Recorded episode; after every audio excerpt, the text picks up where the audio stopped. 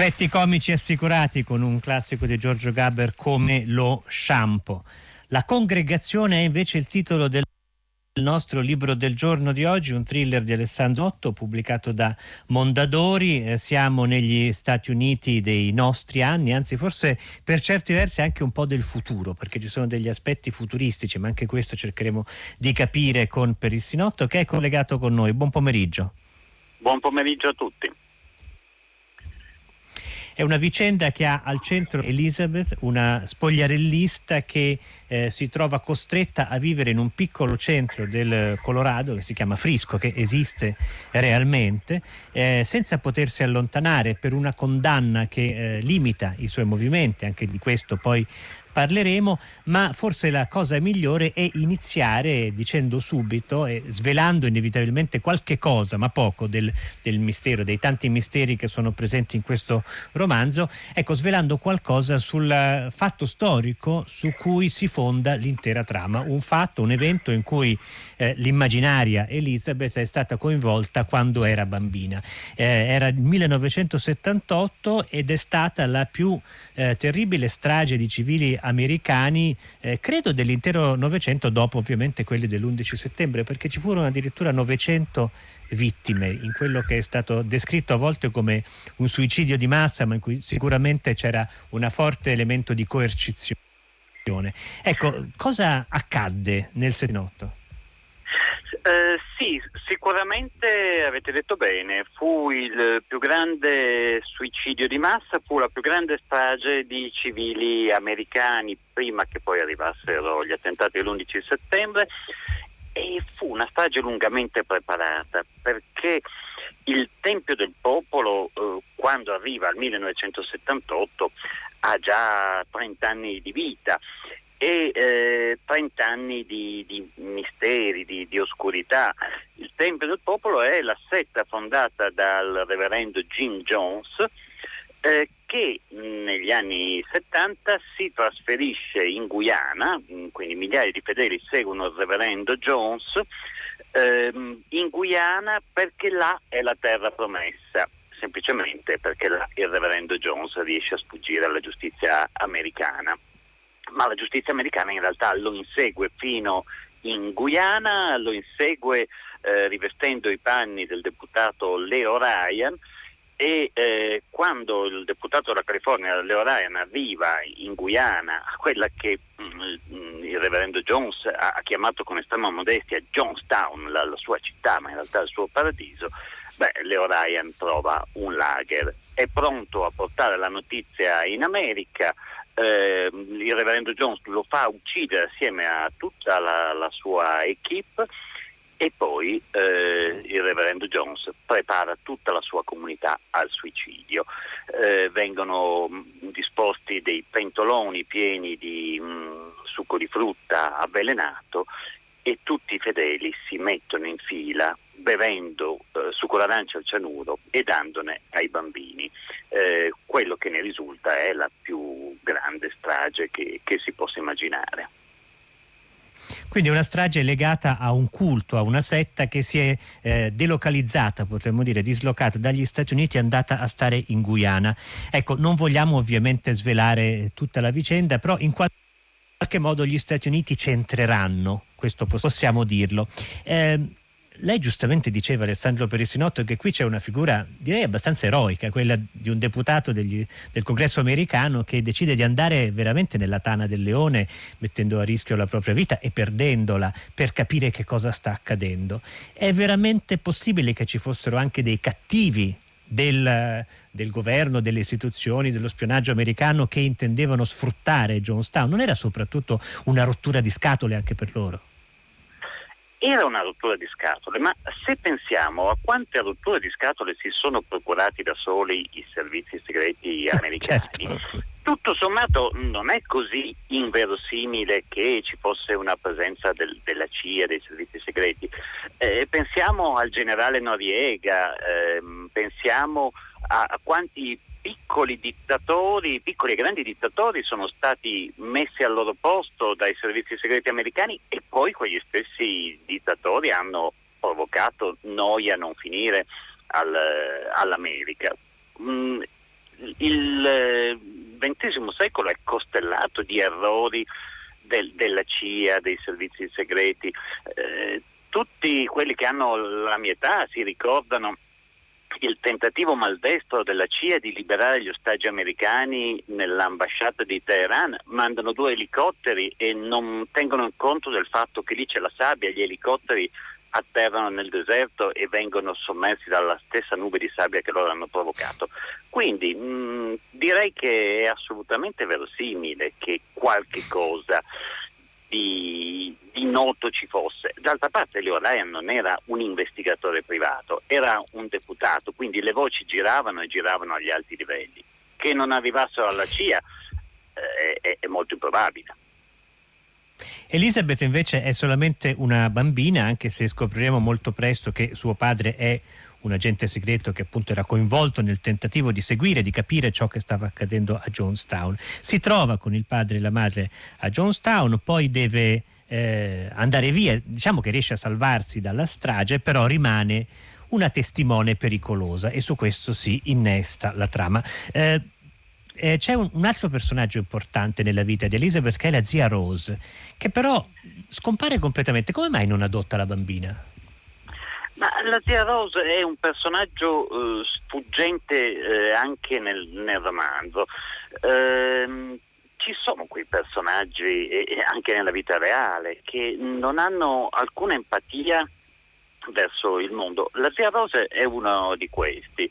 Eh, la zia Rose è sempre stato un personaggio solitario e quando si trova unica adulta con una nipote che in fondo non ha mai amato, alla quale si mm, limitava a stampare dei baci umidi sulla guancia che facevano anche un po' ribrezzo alla bambina, Ecco, quando si trova da sola preferisce lasciarla in uno orfanotrofio piuttosto che prenderla con sé.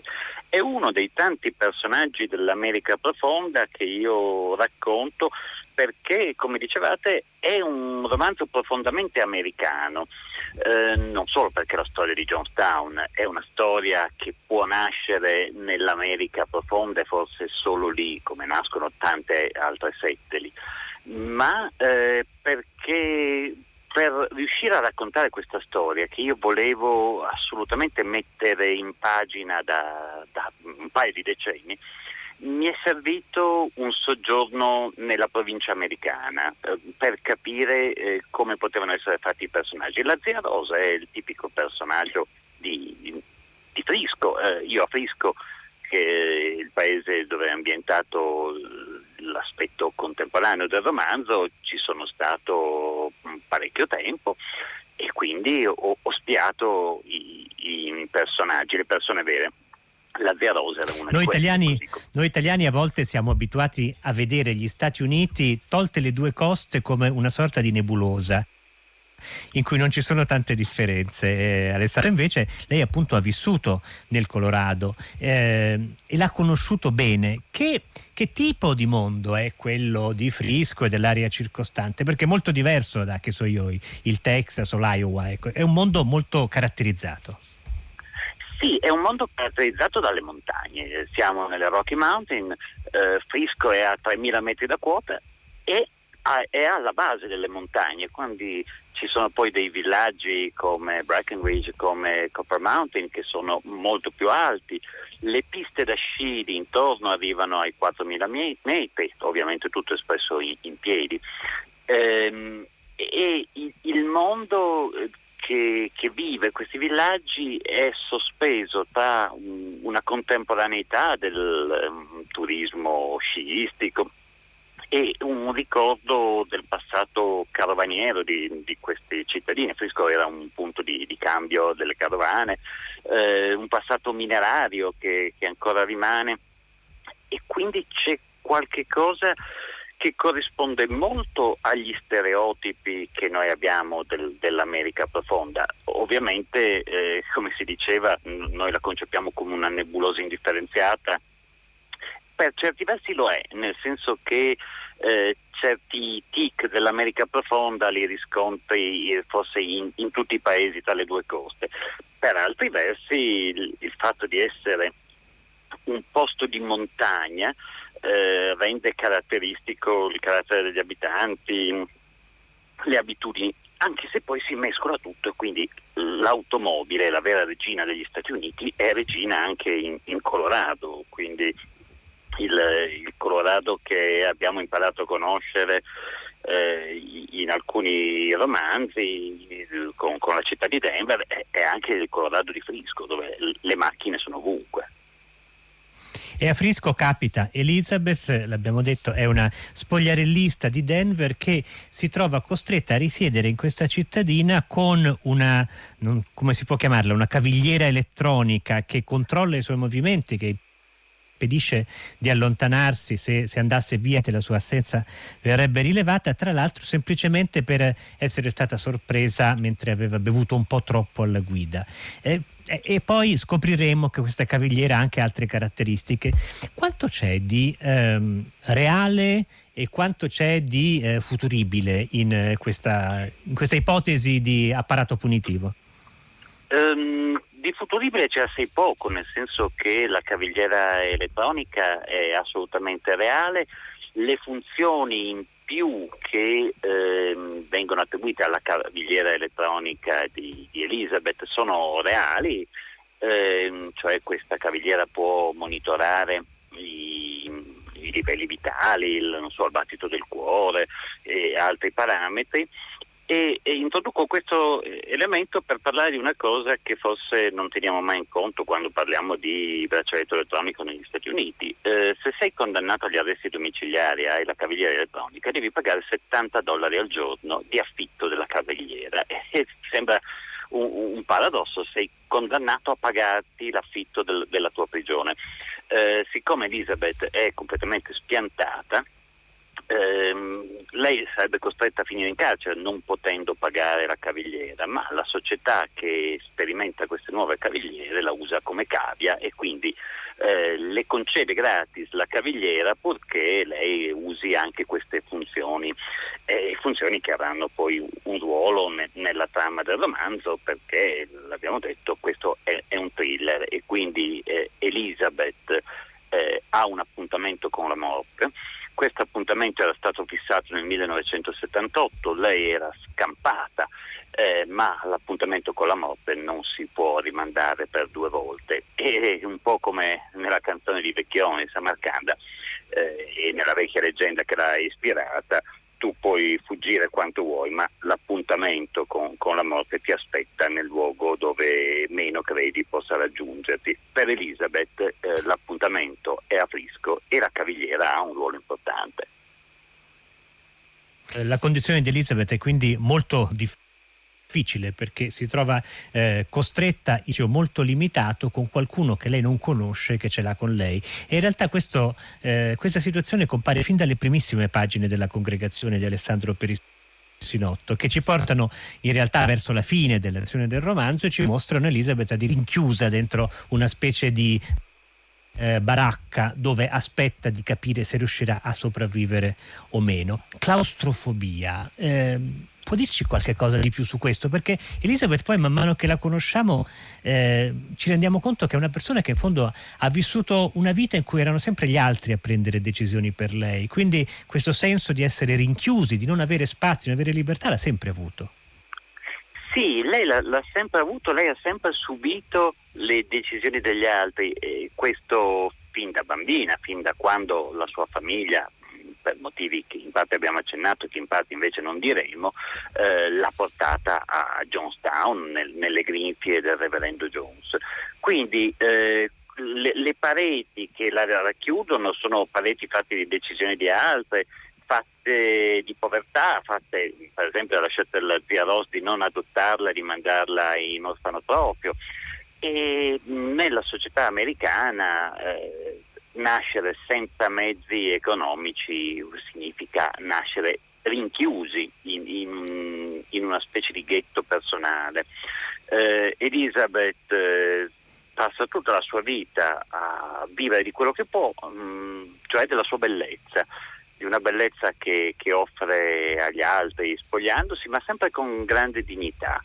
Ehm, e questa dignità se la porta avanti anche agli arresti domiciliari. L'hanno arrestata perché avrebbe avuto un po' troppo, ma sicuramente se lei avesse abitato uno dei quartieri chic di, di Denver, non so, a Cherry Creek, dove sono tutte villette, eh, se fosse stata la guida di una Tesla, di una Lexus invece che di una vecchia Honda del, del 90, forse non l'avrebbero arrestata e quindi le scelte degli altri pesano anche nel giudizio su questo piccolo reato, però è la seconda volta che commette questo reato e noi sappiamo che la recidiva negli Stati Uniti viene pagata assai cara. Al terzo reato scattano pene che talvolta superano i, i 20 anni, anche per reati minori. Quindi è tutta una gabbia che si costruisce intorno a Elizabeth e a Frisco lei pensa di poter vivere, sì, ancora rinchiusa nelle scelte di altre, ma in una comunità accogliente. Poi una sera trova la porta di casa socchiusa, eh, la porta sul retro, la apre del tutto e vede che ci sono delle impronte della neve, impronte che partono da casa sua ma che sono anche entrate dentro casa sua. E lì è l'inizio dell'incubo, inizia insomma è la continuazione dell'incubo iniziato nel 78.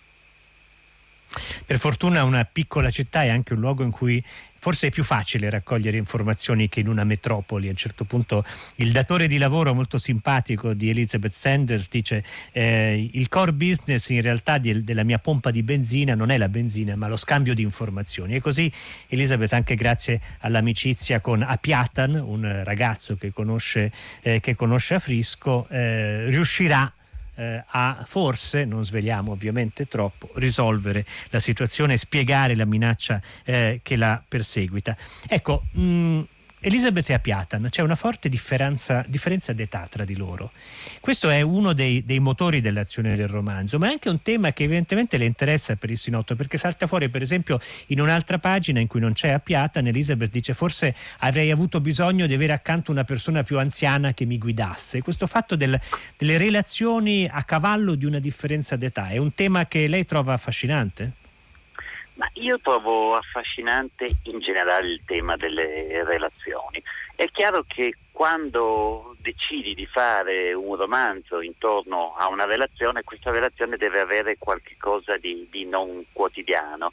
Eh, per carità, non sono certo il primo a parlare di, di una storia in cui è la donna ad essere molto più vecchia, eh, però stranamente rimane ancora un tema, non dico tabù, ma residuale, cioè le storie d'amore che leggiamo mh, mm, sono o tra coetanei o, secondo lo stereotipo, con l'uomo molto più vecchio della donna.